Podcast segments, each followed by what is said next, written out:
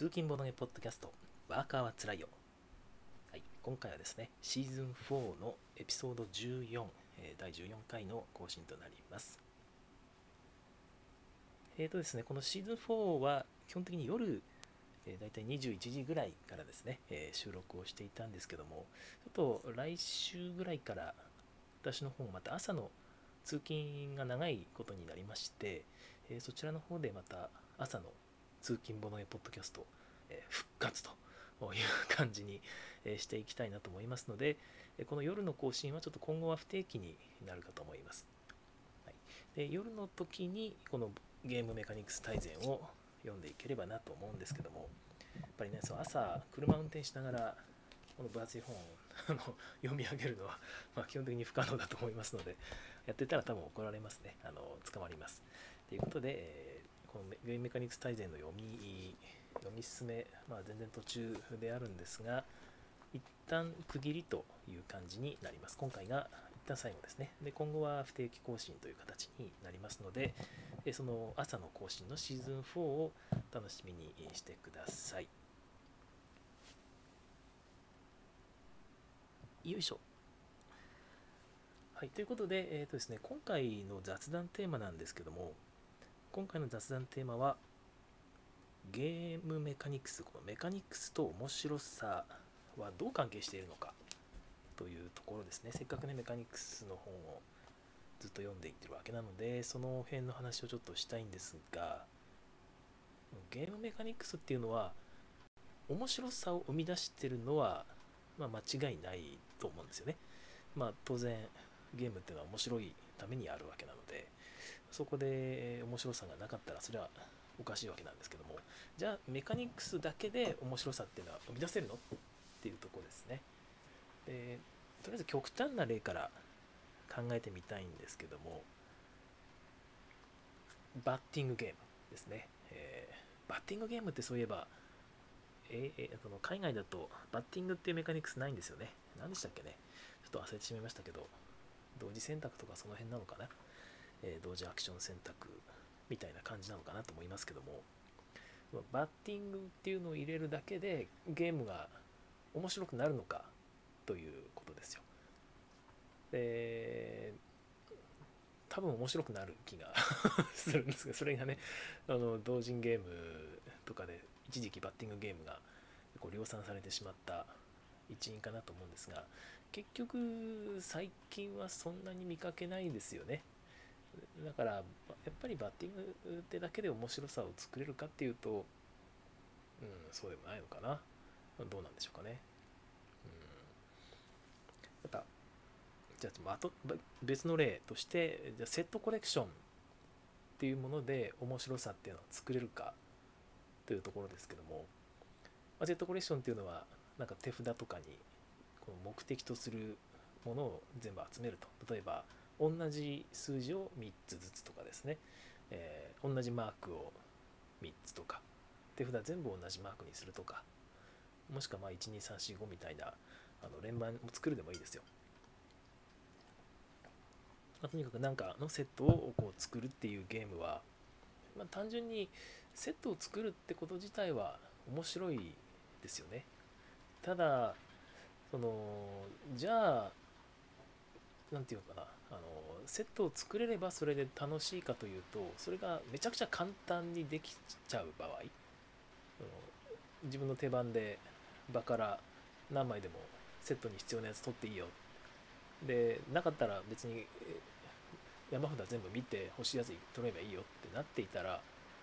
多分面白くないですよねそれね。でそれは何？どういう 何をさせたいの？って多分みんな思うはずでみんなはいできましたっていう感じ。これがもし、えー、と各自が山札を持っていてよく切ってあるね。で内容は全部一緒だと。でその中からこのセットをいち早く見つけ出せっつってみんなでバーってねあの急いで見つけるみたいな制約が加わるとそれは多分面白いじゃないですか。でそれが例えばセットの中でもちょっと作るのが難しいセットとかねなかなかあんまりないやつを探さなきゃいけないような難易度の高いセットですとかもしくはたくさんあるんだけど数をこう探さなきゃいけないセットですとかまあ、そういうような違いがあったりすると今回はちょっと2位を狙いたいからそっちの方やろうみたいな風な楽しさが生まれるかもしれないですよね。これなんかこれ結構面白そうですね。今自分で言ってたけど。はい、まあ、誰か作ってくれて全く問題ありません。おっと、あとですね、師範さん、こんばんはということで、こんばんは。あれ、いつもありがとうございます。井上治さんもこんばんはということで、えー、すごい土砂降りという感じですが、ちょっと外でね、実はマイクの方にはバーって入ってるかもしれないんですけども、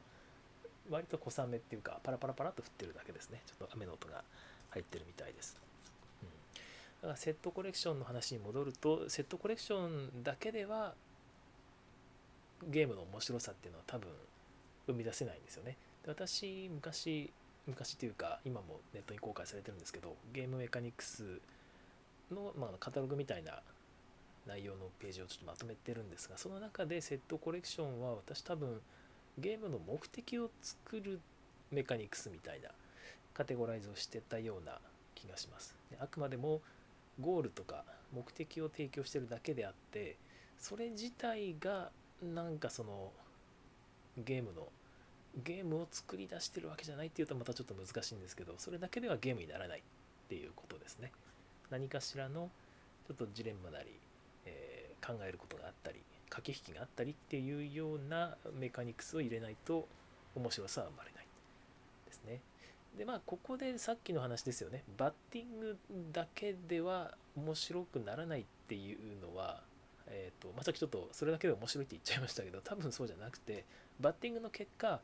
何をしたいのと。バッティングさせた後セットコレクションをさせるということならば多分面白いわけですけども。まあ何て言うか割とオーソドックスな感じですよね。でまあそのメカニクスの組み合わせで面白さを作れるのかもしれないんですが多分何て言うか逆で、まあ、適当に組み合わせたら面白いのができる可能性も多少はあるのかもしれないんですがやっぱり面白さっていうのはメカニクスが生み出すというよりは自分が作り出したい面白さっていうのがメカニクスとかとは別にあって、まず最初にあってそれを実現するためにメカニクスっていうのを組み合わせていく。適切なものを。っていう方が、まあ、自然というかそうあるべきなんだろうなと。あくまでもメカニクスっていうのは何かをこう何かの感情を生み出したり、えー、まあちょっとパズルを生み出したりするというような効果があるだけで適切に選択しないと面白さっていうのはあの自分が狙った面白さっていうのは生み出されないんだろうなという感じです、まあ、さっきのバッティングの例便利だから何回も出しますけどバッティングっていうのは読み切れないというのが楽しい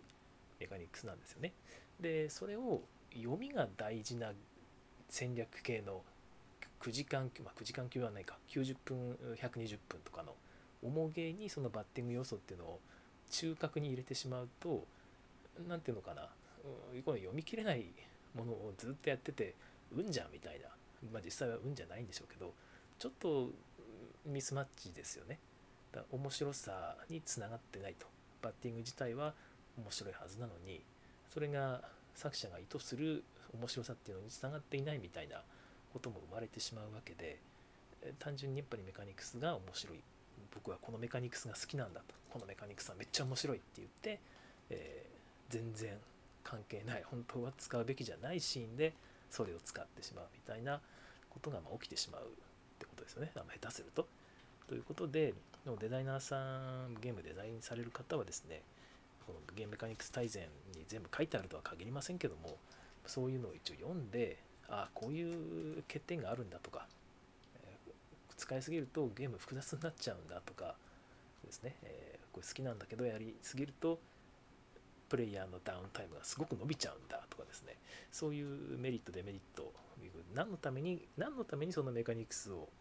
選んだのっていうとこですよね。そこをちゃんと考えていかないとメカニクスと面白さっていうのはあのちゃんと噛み合わないんだろうなという気がします。この同人ゲームっていうかインディーズゲームにそういうのがちょっとあるんですよね。そのいい悪いではなくて思いが詰まってるのでやっぱり他のゲーム遊んだ時にねこのメカニクスがすっげえ面白いと思ったりですね。もしくは全然オリジナルのメカニクスを思いついちゃったってこれをゲームにしたいっていう思いが強すぎて全然それが合わないような目的とがもうなんつうかシーンで使ってしまうということですね。そういうことはないようにしたいって話ですけどこの辺はちょっとやっぱ経験とか必要ですよね私もうまくできる自信もそんなにまだないですしそこら辺はやっぱりできる人できない人っていうのが出てくるんだろうし、まあ、あとはやっぱ経験ですよねえー、哲郎さんからね、純一さんのバッティングの効果論、以前もお聞きして深く納得しましたということで、ありがとうございます。バッティングの話はネットの方にも上げてあるので、よかったら見てくださいね。え、まあ、まあ、なんていうか ちょっと、狐を化かすような内容ではあるんですが、読むと、えー、そういう見方もあるのかと思っていただけるかもしれません。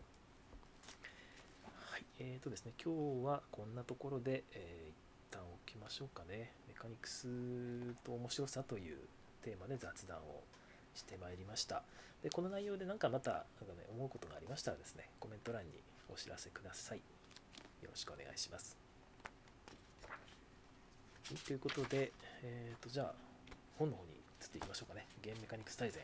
読み進め、今日が地を区切りの最後ということになります。いや、思えば長かったですね。まあ、ここで見たらやっぱ3分の1ぐらいいってますね。すなんか割れながら頑張ったなというところですけど、実はね、こっから割と細かい話になってきて、面白くなってくるんですよね。ワーカープレイスメントとか行きたかったですね。ただ、はい、えー、また、ちぼちやっていくということで、いきましょう。145ページ。えーとですね、レゾリューションですね、解決というカテゴリーの中の状況チェックというメカニクスです。えー、状況チェックって何かっていうとですね、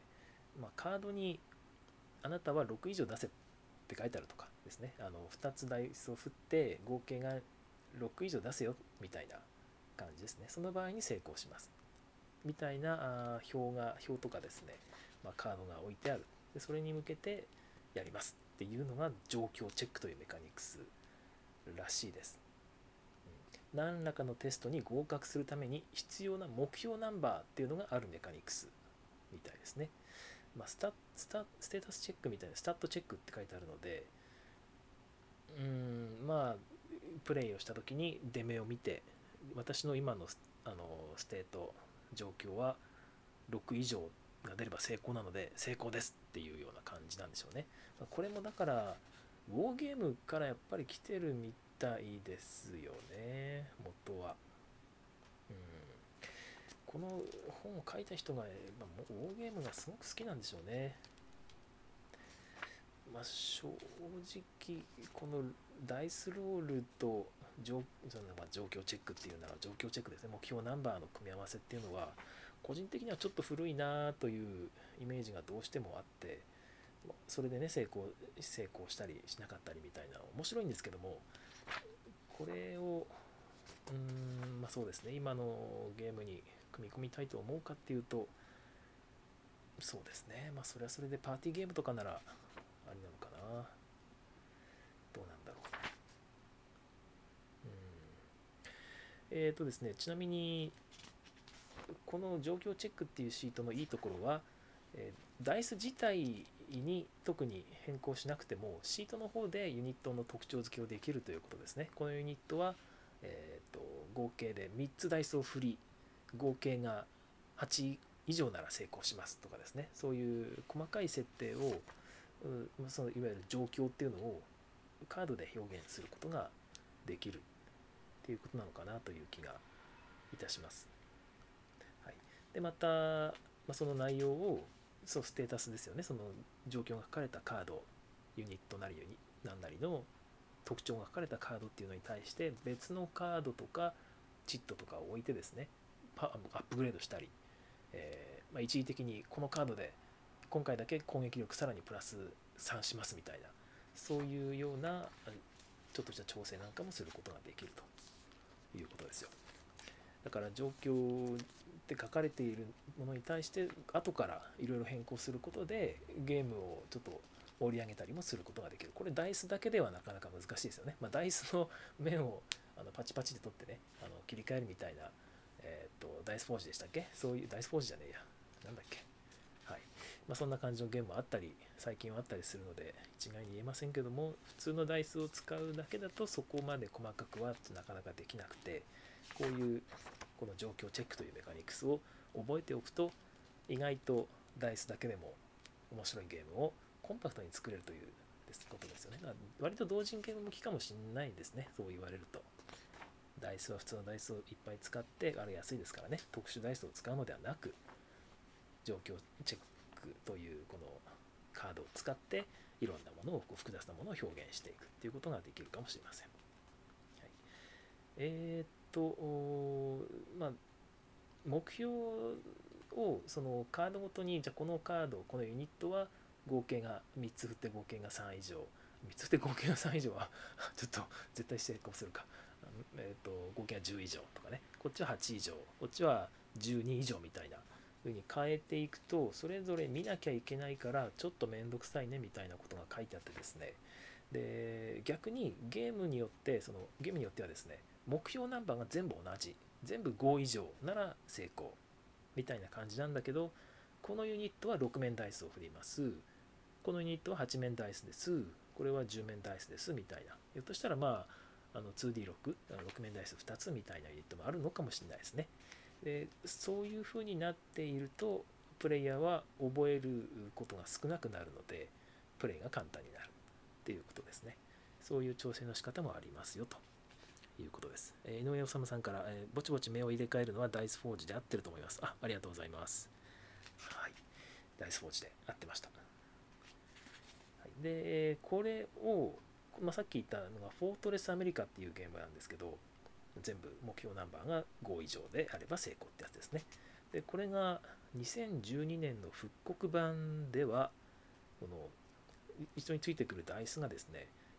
数字ではなくてヒットかミスかっていうシンボルだけが各面に書かれていると。そのダイスによってそれのあれの比率が違うんですね。このダイスは1個しか成功がないよとかですね。このダイスは2つ2つそのヒット成功の面があるよとかいう感じで、えー、ダイスを特徴づけてはいどうぞって、やっていくとで、まあ、確かにコロコロと振ったら一発で成功かどうか分かりますからよりシンプルですよねでこのシステムは四角面での改良だったんだけども結局ダイスをパッと見た時によくわかんないこのダイス結局何強いのっていうのは全部の面を見てですね、ああ、えっと、これはヒットが1、2、3、4つ、4つあるの。で、あ、これ強いじゃんっていう、この、この面倒くささが 逆に生まれてしまったっていうことが書いてあってですね、なんで、なんだろうな、これ、ディスってんだろうな、これ。おそらく。フォートレスアメリカは復刻版により余計なことをしてくれやがってということなのかもしれないですね。うん、意外とね、ぼちぼちそういうことがあるんですよね。この辺はやっぱりウォーゲームをだいぶ遊んでるんでしょうねこの方だからそういう部分に入ってくるとより具体的なあの不満とかディスが入ってくるのがこの本の面白いところかなと思うんですけどもちょっと最後に面白いことが書いてあってあこういうやり方いいなって思ったのがですねえー、っと状況チェックとハイナンバーシステム、えー、前回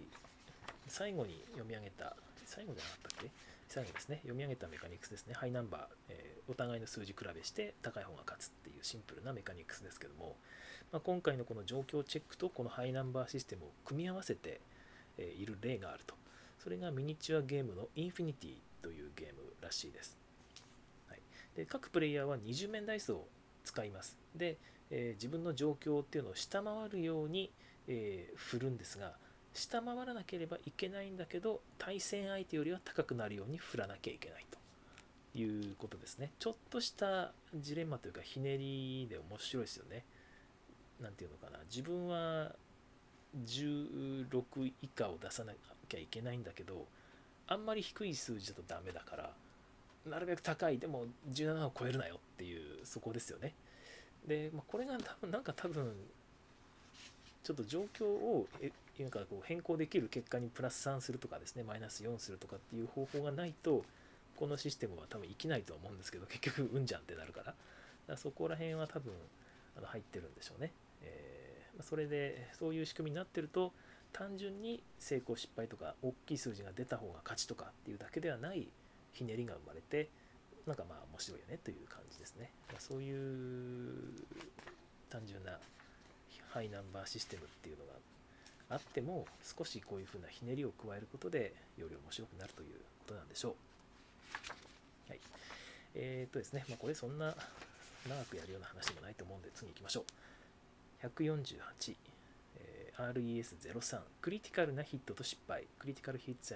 フェイリアーズですね、えーまあ、私これ、まあ、TRPG 昔やったのでクリティカルヒットっていうのはすごくなんつうか身近です。失敗っていうのは私が遊んだゲームだとファンブルって呼んでましたね。あの絶対的失敗ってやつです、まあ、絶対的失敗とファンブルが常にイコールではなかったりするんですけどあのファンブルはファンブルでちょっと別のファンブル表みたいなやつを振るんですよ。ダイス相手に攻撃するぞっつってダイスガラッと振ったらですね11みたいなやつとかが出た場合にあそれはファンブルですっていう感じになるんですね。で逆にクリティカルっていうのは66とか56とかっていうのは決められててあちなみに私ソードワールドの1.0なんですけども主に遊んでたのは他はガープスとかなんかその辺をよく遊んでましたけど、アドバンスト D&D もちらっとかじったかな。主にソードワールドの古い方のやつなんですが、武器によってはこれが5、6でも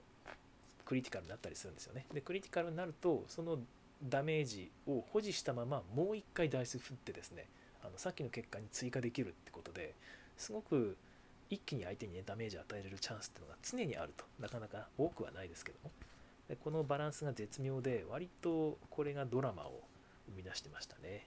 うん、が割と好きなメカニクスではあります。まあ、割とボードゲームでもこういう仕組みってあったりしますよね。あのバーストとかでも割とこういうのがあって。私、まあ、あんまりこういうゲーム見かけないから、一回自分で作ってみたいなと思ってるのが、何ていうか、あ、でも他にもあったかな。そのなるべく高い目を出したくて、振るわけですよ。さっきのクリティカルシステムっていうのが適用されて何かの、まあ、6の目が出たら6にさらに追加してもう一回触れるみたいな。でそういう感じのやつで高いの出してくるんだけどあんまり何回もそれが起きてしまうとダメになるというようなバーストですって言って終わるみたいな、まあ、そんな感じのメカニクスがあるとちょっとね自分の欲望と戦えるみたいな。でもどこっから先はもう自分のの何て言うのかな。コントロールの外に出てしまう。欲望をかきすぎるとみたいな。そういうゲーム作れたら面白いだなと思ったりもしてますけども、はい。まあ、ちなみにこのファンブルファンブル表ってさっき軽く言いましたけどファンブルを起こすとまた別のファンブル表に従ってダイスを振るんですよ。10面ダイスかなんか。でその出目に従ってここに書かれているやつが読み上げたりですねあなたは発狂しますとかですね。TRPG で書いてあったり。えー、ちょっと目が見えなくなるとかですね。そんなことが書いてあったりするんですけどたまに100面ダイスとかでファンブル表があったりしてそういうやつはまたそれはそれでちょっと面白いですよね。ナラティブですよねそれって。なかなか起きないことが自分にだけ起きた。うわこれは自分だけの体験だって思える。ちょっとそれのファンブル表で思い出したのが、まあ、TRPG なんで、まあ、ストーリーに沿ってね積んでいくんですがもう最後のシーン。盛り上がりのシーンバトルシーンですよ。敵のボスとですねその敵の部下何人か動物とかモンスターもいますけども操られてる。でそれを仲間のうちの、まあ、一番強い戦士タイプのやつがボスと戦ってるんですね。基本的にはリーダー格ですよ。で他のやつらはその他部下とかなんかモンスターとかをこう食い止めるために必死で戦ってるんですがもうギリギリの状態ですよ。頼む早くボスを倒してくれっていうシーン。そこでキーンキーンって言ってですねあと一発で相手死ぬんですよ。でそこでやった次でいけるっていうとこでそのリーダー格のやつがファンブルしやがってですね。あの剣を落とすんですね。ここで「行くぞ死ねあごめんちょっと剣落とした」「お前ら何やってんの?」って言って、まあ、敵のターンなんですけど敵がねもうこっちも瀕死だから「やべやべやべ頼む頼む」って言ったらですねゲームマスターがですね「あ敵もファンブった」っつって敵のファンブル表を振ったらですねこれはオープンロールですよ。もうみんなが見えるとこで振ったらですね敵も剣を落として お互いに武器を落としてあたふたしてるっていう謎の状況が生まれてあれは大爆笑でしたね。はい、そんなことも起こるので、えー、クリティカルとファンあのフェイリアクリティカルなヒットと失敗というこのメカニクス、えー、いろんなドラマを生むのではないかと思います。はい、今や私が読み上げたような内容がまさにこの書に書いてあるのでここはま読み上げというよりは、えー、そんなことが書いてあるんだねということでお願いします。はい、最後にそのダイスだけではなくてカードをめくるというやり方でやってるゲームもあるというふうなことが紹介されていますね。まあ、その場合も同じように、えー、考えなきゃいけないよってことですかね。うん、考えなきゃいけないよって書いてあるけど別に、まあ、これを使ったからこんな悪いことがあるって話は書いてないんですよね。まあ、単純にちょっと考えてみるとうんまあ何て言うのかな。ちょっと納得いかない場合もあったりするかもしれないですよね。あの失敗するってこんなにレベル上げたのにまだ俺失敗すんのみたいなことは TRPG でもあってですね、まあ、それは本当はゲームマスターが調整しなきゃいけないんですけどなんか そのゲームマスターはちょっとまだ幼稚だったのか経験がなかったのかですね、えー、盗賊がなんか罠チェックみたいなやつをさせるんですよだけどその盗賊がですね突然なんかちょっと作りたいとかって言い始めてなんだかななんかすごい誰でもできるようなものを作りたいって言い始めたら首飾りかなんか作るみたいな話ですよ。まあ、誰でも作れるじゃないですか。でそれは別にあできたでいいよってやればいいんだろうけどそれを普通にダイスロールで解決させてしまってですねちょっと振ってって言ったら「あもうファンぶったんだけど」ってたらまあ爆発するって書いてあってできたやつがでそいつが作ったやつ首飾りがなぜか爆発してそいつは死にましたよね。だからそういうことをさせてしまうとちょっとプレイヤーとしてはえおかしくないってなりますよね。だからちょっとそのテーマに合わないシーンでそういうクリティカルヒットとかあのファンブルみたいなことをやってしまうとちょっと納得いかない。強すぎるとかですね。ありますね。まあ、それはそれドラマ生むのかな。私も盗賊がね、ちっちゃい弾が1本で敵のボス倒しちゃったことあったんですよね。またまたクリティカル、クリット、クリット、クリットっつって、5、6回クリティカルを連続で出して、ダイスで、あ、あの、ダガーで死んじゃったよみたいな。はい、ちょっとすいません、えー、TRPG の話になると長いですね。だいぶ昔なんですけどね。はい、ということで、151ページの方に行きます。4番目の resolution mechanics。比率戦闘結果表。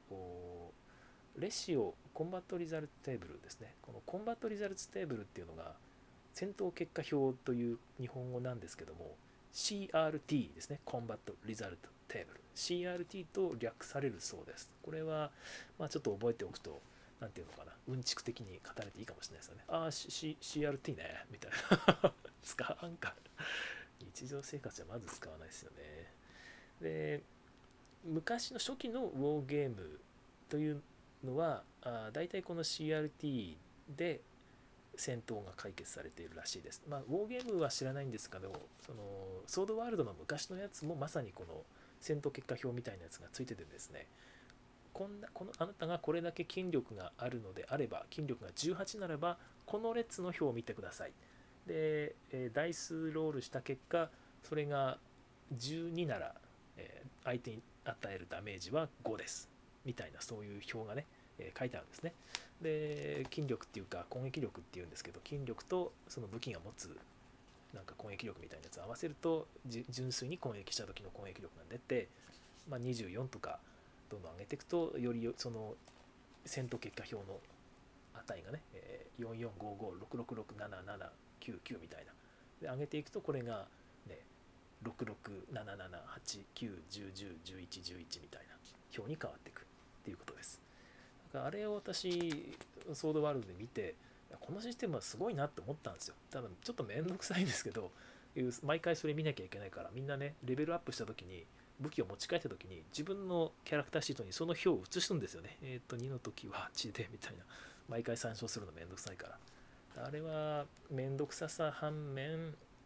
いろんなこう武器をあれ一つで表現できるから面白いよなって思った記憶があります。うん、でえっ、とですね昔のやつはそのウォーゲームの方ですね。これが敵と自分の攻撃力の比率でその表ができてるみたいですね。敵とその相手の攻撃力、まあ、こっちの攻撃力の強さと向こうの防御力の強さを比較すると。それが一緒なんならば1対1っていうところの列を見ると、はい、でこっちが相手の2倍あるんならば2対1っていうところを見る。3倍ならば3対14倍ならば4対1っていうところを見て、まあ、その結果で、えー、ダイスロールをしてあ6が出たんなら勝ちだねって。でいう感じですね。でさっきのファンブルとかクリティカルっていうのもこれと組み合わせていくことができるということですよ。だどれだけ差があっても1が出たら失敗とかね。そういうことでちょっとしたそのバランスをあまりにも有利な人とね戦っても勝つチャンスはゼロじゃないよみたいなことを、えー、生み出すこともできるんだろうなということですね。うん。えー、まあ、非常に柔軟だからウォーゲームのコミュニティではまだ CRT がの人気が続いているということが、えー、152ページの方に書かれています。で一応デザインによって CRT はさまざまな方向に変わってきたと書かれています。やっぱり古いメカニクスなので、えー、改善されたり状況によって変えられたりしてるんですね。で戦闘指揮官というゲームではその強さの比率っていうのを使わずにですね単純に攻撃側だけの火力で列を分けているということみたいです。なんでしょうねその最近他のとこにも書いてあったんですけど防御と攻撃でいちいち比較するっていうのが面倒くさくなったんですかねもう結局攻撃だけでいいじゃんっていうふうにシンプル化していくという方向がウォーゲームの方で起きてるということなんでしょうかね。うん、えー、っと比率ではなく攻撃と防御の差分によって選択されるというゲームもあると。まあその割り算めんどくさいってことですね。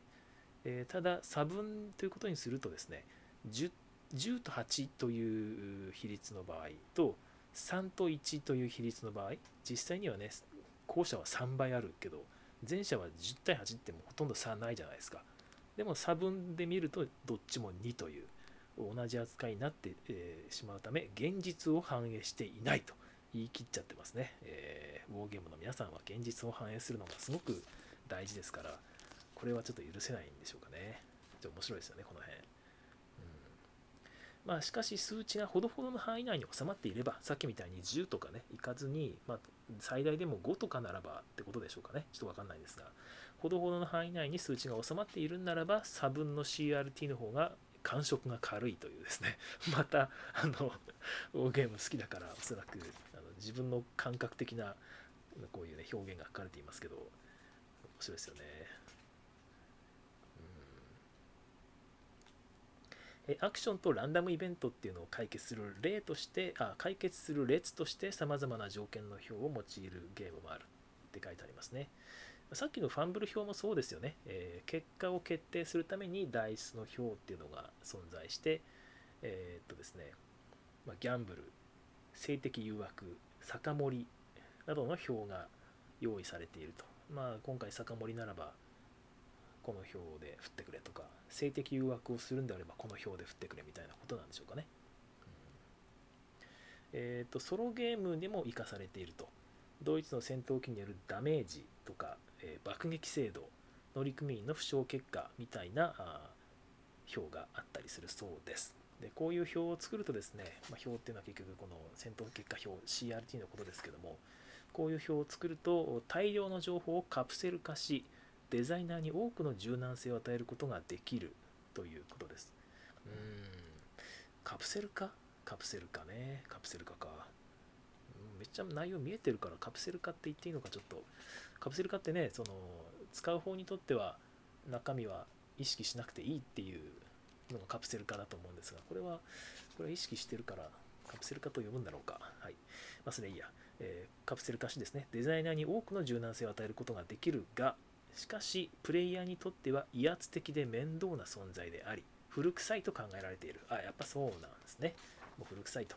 えー、しかし適切な状況では非常に役立つものになるだろう。ということで意外とこの CRT ボードゲームの方で復活すると割とねあの評判良かったりするかもしれないですね。新しいとかですね。これは面白いって迎え入れられる可能性はゼロではないですね。はい。えー、すみません、えっ、ー、と、哲郎さんからコンティニューコインいただいてます。ありがとうございます。えー、シュウさん、やっと聞きに来れました。こんばんは。こんばんは。えー、テーブルゲームズインザワールドの小野さんですね。えー、役者の方です。ありがとうございます。えー、遅ればせながら聞き始めました。こんばんは。と。あ、シュウさんもコンティニューコイン。ありがとうございます。助かります。えー、っ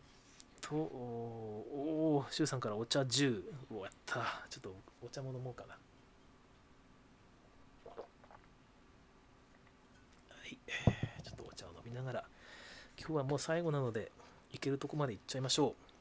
皆さんもこう聞きながら、あ、なんかあったな、そういう話とか、私このメカニクス嫌いなんだよね、とか、そういう話があったらね、気軽に書いておいてくださいね。むしろそれで聞きたいですよね。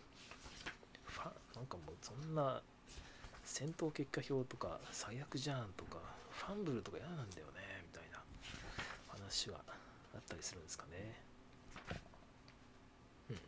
はい、えーとですね、153ページ。あ、えーと、RES05 ですね。ダイスアイコンズ。うん、ダイスのアイコンというメカニクスです。なんかそれだけ聞くとですね、まあ、ダイスにアイコンがあるゲームあるよねって。そんだけ？以上？っていう感じなんですけども、見てると、まあ、やっぱりこれもその解決のためのメカニクスということで、これを解決に使っているゲームを例にこう話が進んでるんですね。でそれがまたウォーゲームなんですよね だからウォーゲームの方からいろいろ引っ張ってきてこういうふうに分類してるんでしょうかね。うんまあ、基本的には、えー、ダイスアイコンっていうのがそのダイスにアイコンが書かれてると。で、まあ、3つぐらいそのダイスをジャラジャラと振って、今回は剣剣が書いてある目が2個以上出たら成功とか、そういうタイプのメカニクスのことなんだろうと思います。まあ、というかまあそう書いてありますね。プレイヤーがいくつかのダイスを振り、ターゲットアイコンが出たダイスが成功となるというメカニクス。うん、ターゲットアイコンが出たダイスが成功となる。ダイス単位で成功かどうかって決めるんですかね。まあ、ちょっと分かりないですけど。はい、本メカニクスは基本的に、えー、っとですね、ハイナンバーとか状況チェックのどっちかに集約されると、どっちかのメカニクスの方にこう一緒に付随するようなものなんでしょうね。だからその一部とも言えるんだけども、まあ、あえてこれを別個のメカニクスとして挙げた理由っていうのは、えー、まあ、実装をですね実際具体的にどういうふうにこのコンポーネント化するのかということだと思いますがそういう実装とプレイヤーのインタラクションに細かい問題があるためであるということみたいです。まあ、ダイスのアイコンを使うとですね数字にした場合よりもいくつか利点があるよと。まあ、一つはあれですねあの認知的な視点から見るとすごく解釈しやすいということです。はい、で、まあまあまあ分かりやすいってことですね。そこが一つはっていうのはそれしかないのでは？どうなんだろう？まあ、次のページに行くとですね、えっ、と、例えば4、まあ、普通の数字があったダイスの場合、4以上なら成功ですっていう代わりに、そのダイスに3個ですね、えー、3個のアイコンを書いておけば成功アイコンを書いておけばそのダイスを振った時は、えー、成功する確率っていうのは4以上出た時と同じですよね。4以上っていうのは4と5と6なので結局ダイスのうち3つが 3, 3つの面が成功という意味なので逆にダイスにね3つ成功っていうのを書いておけば4以上っていうのは表現できるわけです。いちいちプレイヤーがえっ、とこれは5だから4以上やったっていうその一瞬の解釈の間を与えなくて済むということですよね。で逆に5以上で成功の場合はその成功のマークを2個書いておけばいいというようなことです、まあ、そういう感じでダイスアイコンを使うことですごく直感的になるということみたいです。えまたアイコンの分布によってデザイナーはあり得る戦闘結果っていうのをきめ細かくコントロールできると、え複数の効果を決定できると。いうことみたいなんですがちょっとねこれがメモワール44っていうゲームを例にしててダイスに撤退アイコンがあると。撤退するためのアイコンがあり除去する効果と組み合わせて適用するとさまざまな結果をもたらすことが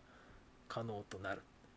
ってだけ書いてあってですねちょっとこれはやったことがないとこの言葉の意味はわからなそうだなという気はいたしました、はい、そしてねもう一個の欠点ですね、えー、まあ長所がわかると。なんかコントロールプレイヤーがあデザイナーがこういうふうにコントロールできたりプレイヤーにとってはすごく分かりやすいという長所は分かる。欠点は何かというと、えー、複雑なことができないということですね。なんか書いてあるんですけど変更因子を処理したりその他質の異なる軍隊や地形などで攻撃を変更する方法を処理したりするのが非常に難しいことであるって書いてあるんですがまああの複雑なことがしにくいと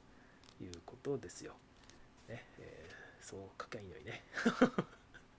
やたらこうね難しい言い回しをしている本ですが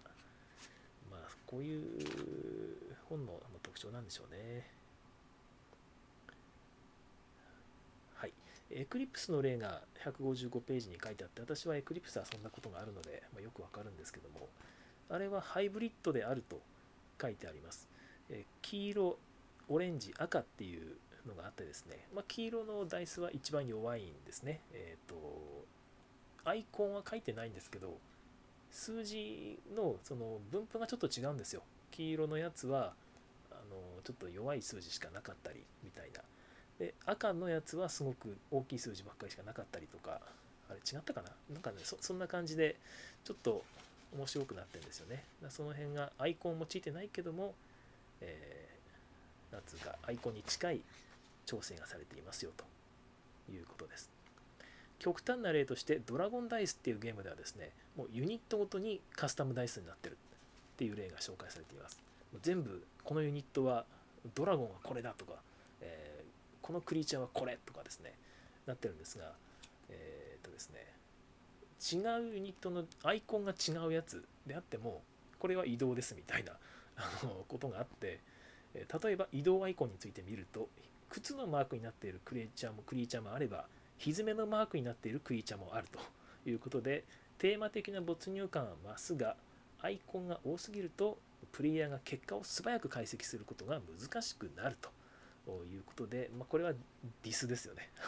完全に。ドラゴンダイスをまやりすぎだということを言ってるんでしょう。からまあユニットごとにカスタムダイス作るのはいいけどアイコンは同じにしましょうねってことですね、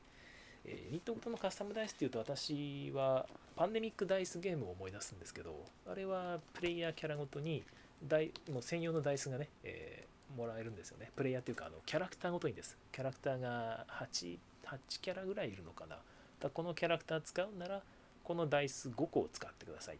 でこっちのダイス使うならこの全く別のねその専用のダイスがあるのでこれを6個使ってくださいみたいな。あのキャラクターによってダイスの数まで違うっていう感じなんですが。で書いてあるアイコンは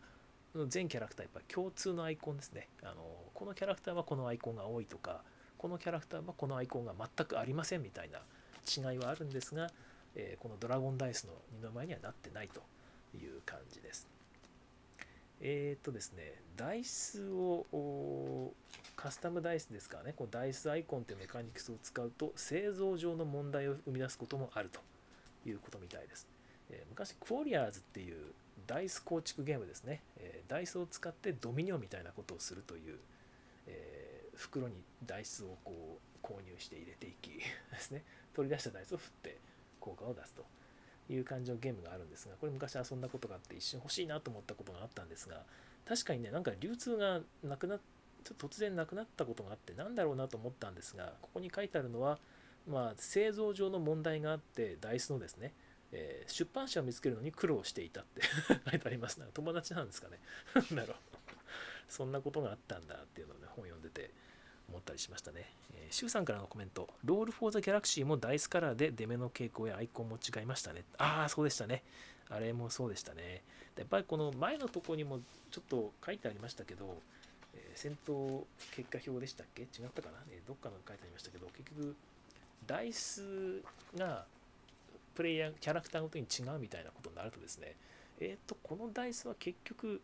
何？っていうのを、ダイスの全部の面をちょっと見たくなりますよね。えっ、と、えー、あ、なるほどねって。で、それがちょっとその、一見してわかるものじゃないので、なかなか、なんていうのかな、うんま戦略に組み込みづらいみたいなことはあったりしますよね。あのパンデミックダイスゲームだとキャラクターのダイスは基本的に5個なり6個なりでも一応全部同じで1人が受け取るダイスはそれぞれ全部一緒になっててダイスの各面に何があるのかっていうのはプレイヤーキャラクターカードに書かれています。あれはうまいなと思いましたね。いちいちそれを確認させる手間を省くという。ああこれは剣があじゃ剣じゃないわ。えっと船が3つで注射針はこれでああなるほど。注射針少ないんだなこのキャラっていうのがカードを見ればわかるというふうになっていました。もし皆さんがそういうゲームを作る場合はですねカスタムダイスを作るならば各面がどういう内容なのかっていうのが一目でわかるカードなりサマリなりっていうのをプレイヤーに渡せるようにしておくといいかもしれないですね。はい。さあ、どんどんいきましょう。156ページ。RES06 カードプレイ。またね、シンプルなカードをプレイする。概要。各プレイヤーが同時または順番に1枚以上のカードをプレイする。よくある。こういうメカニクスです。これによって戦いの基本結果が変わり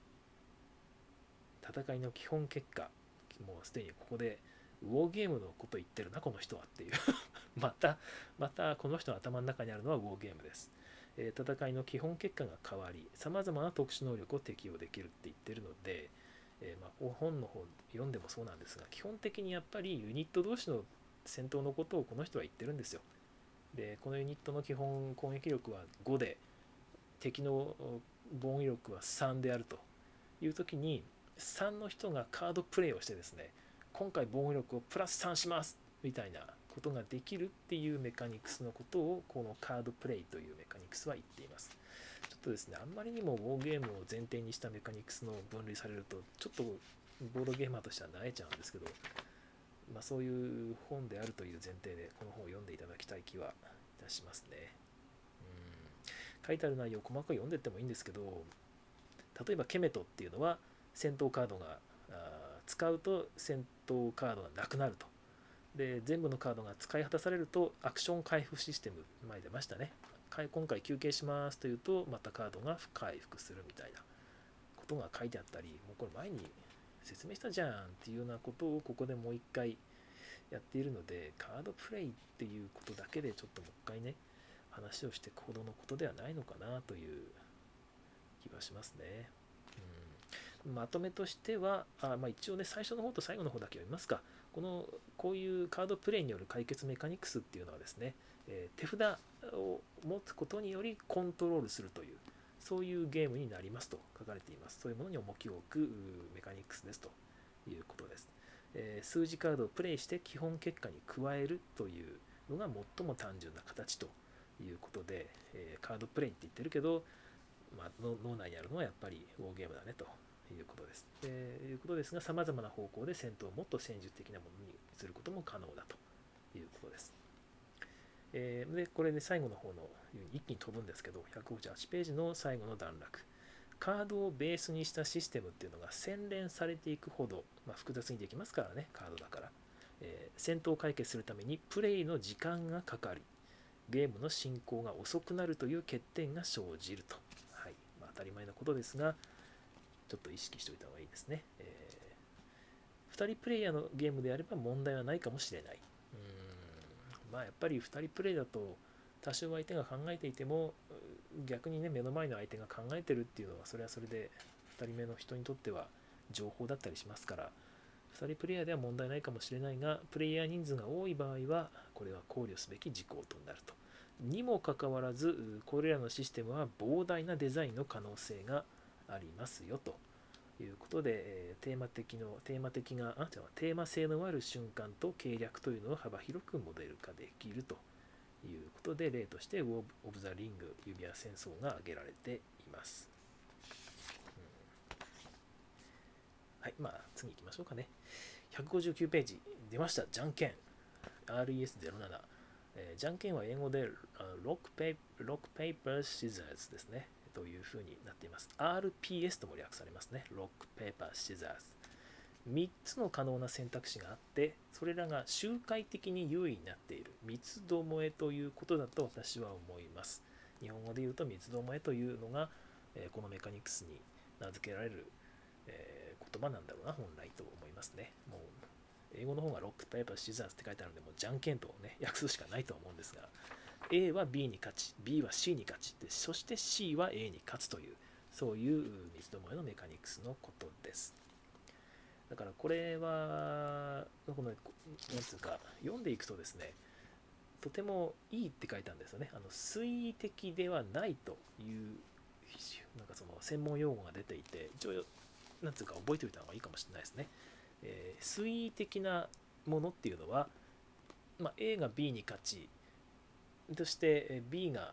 C じゃあわ。なんだろうまあ C より B が強く B より A が強いと。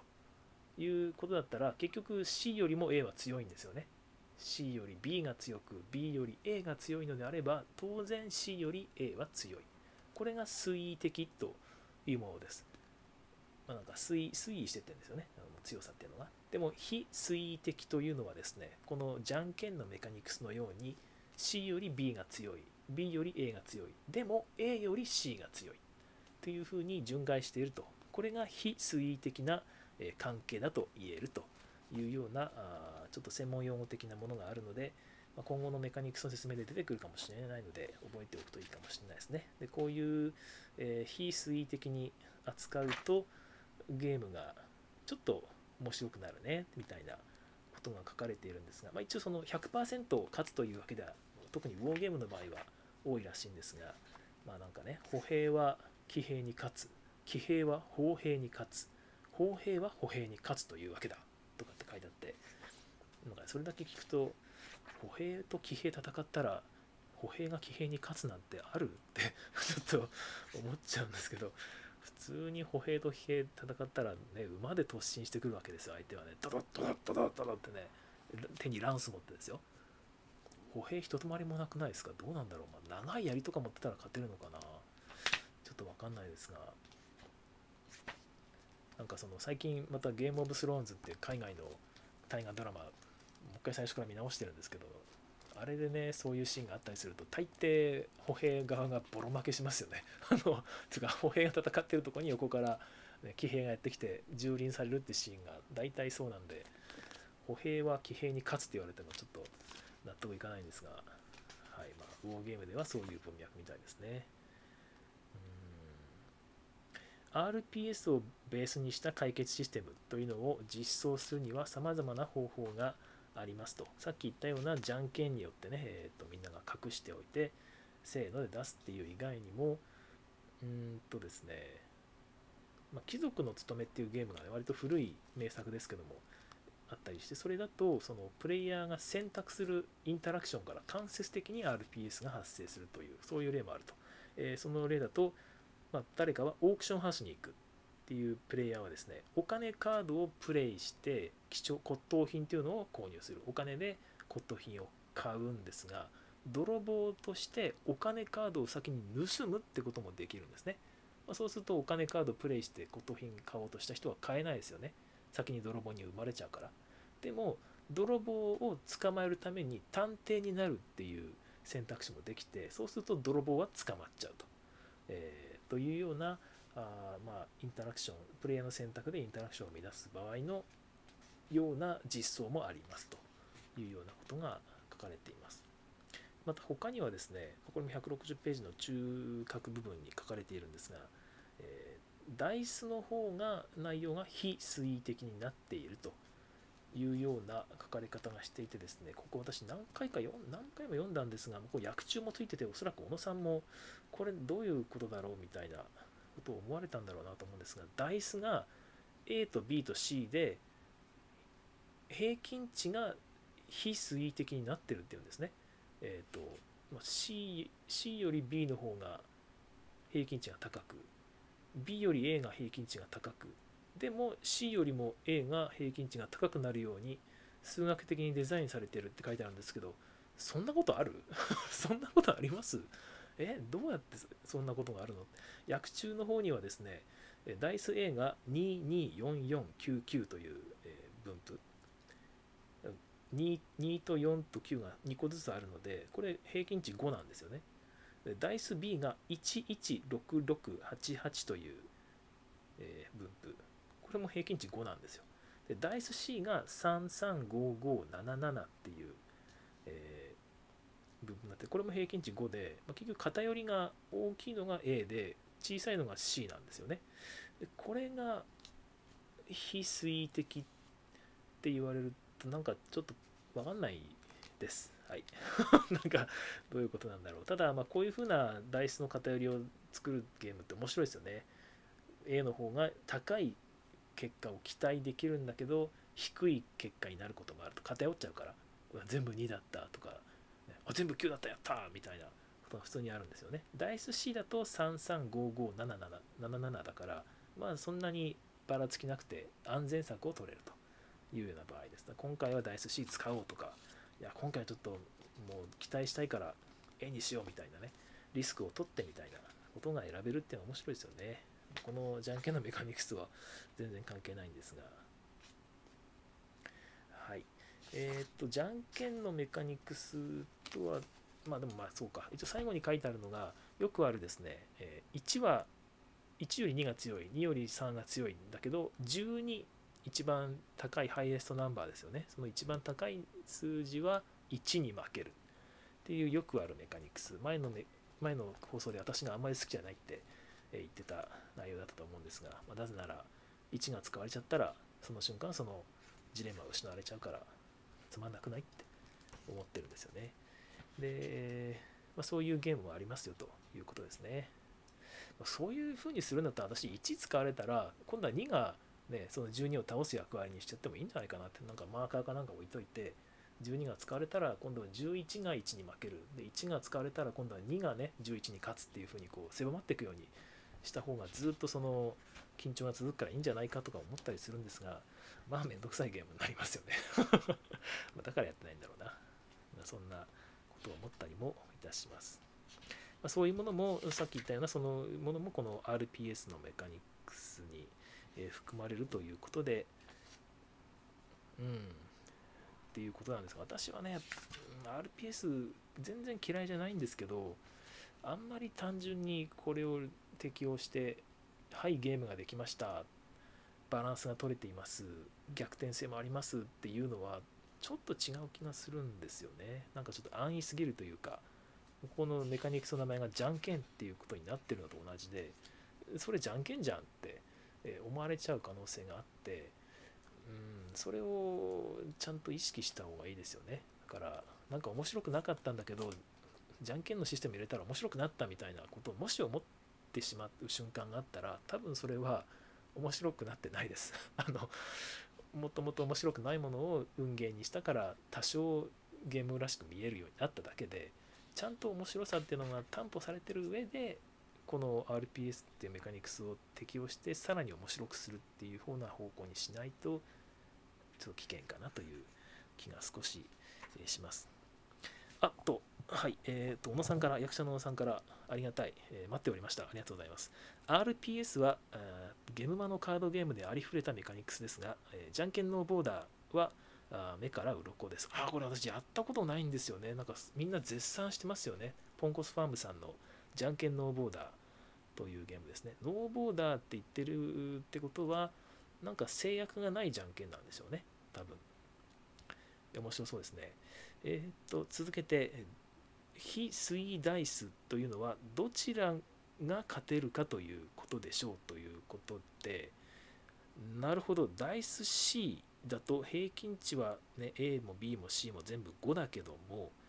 A のダイスに勝つこともありますということなんですかね。A は偏っちゃって低い数字だけで偏ってしまうことがあるのでダイス C が勝てると。つまり結局ダイス A には2という目があるけどもダイス C には2より大きい出目しかないので平均値が一緒なんだけど A よりも C が強いということでしょうかね。そうですねきっと。そういうことなんですね。おそらく。違うかな。まあ、確かにちょっと循環的なね、出目の構成になっているので、その辺のことを言ってるんだと思います。ダイスの目の偏り全体の平均ではなく、各面で比較した場合に、まあ、その A に C が勝つ可能性もちょっとあるということなんでしょうかね。わかりませんけども。おっと、はい、えー、時間が来たようです。いつまにか危なかった。あ、そういうことだと思います。ということで、ありがとうございます。残り30秒になりましたので、ここでコンティニューしてしまうと、またね、コンティニューコインなくなっちゃうので、あと20秒、これで終わりたいと思います。長々と聞いていただきまして、ありがとうございました。えー、っとですね、この続きはシーズン4で、え朝の方からやります。まあ、近々やります。あの再開しますので、また聞いてくださいね。それでは次回更新をお楽しみに。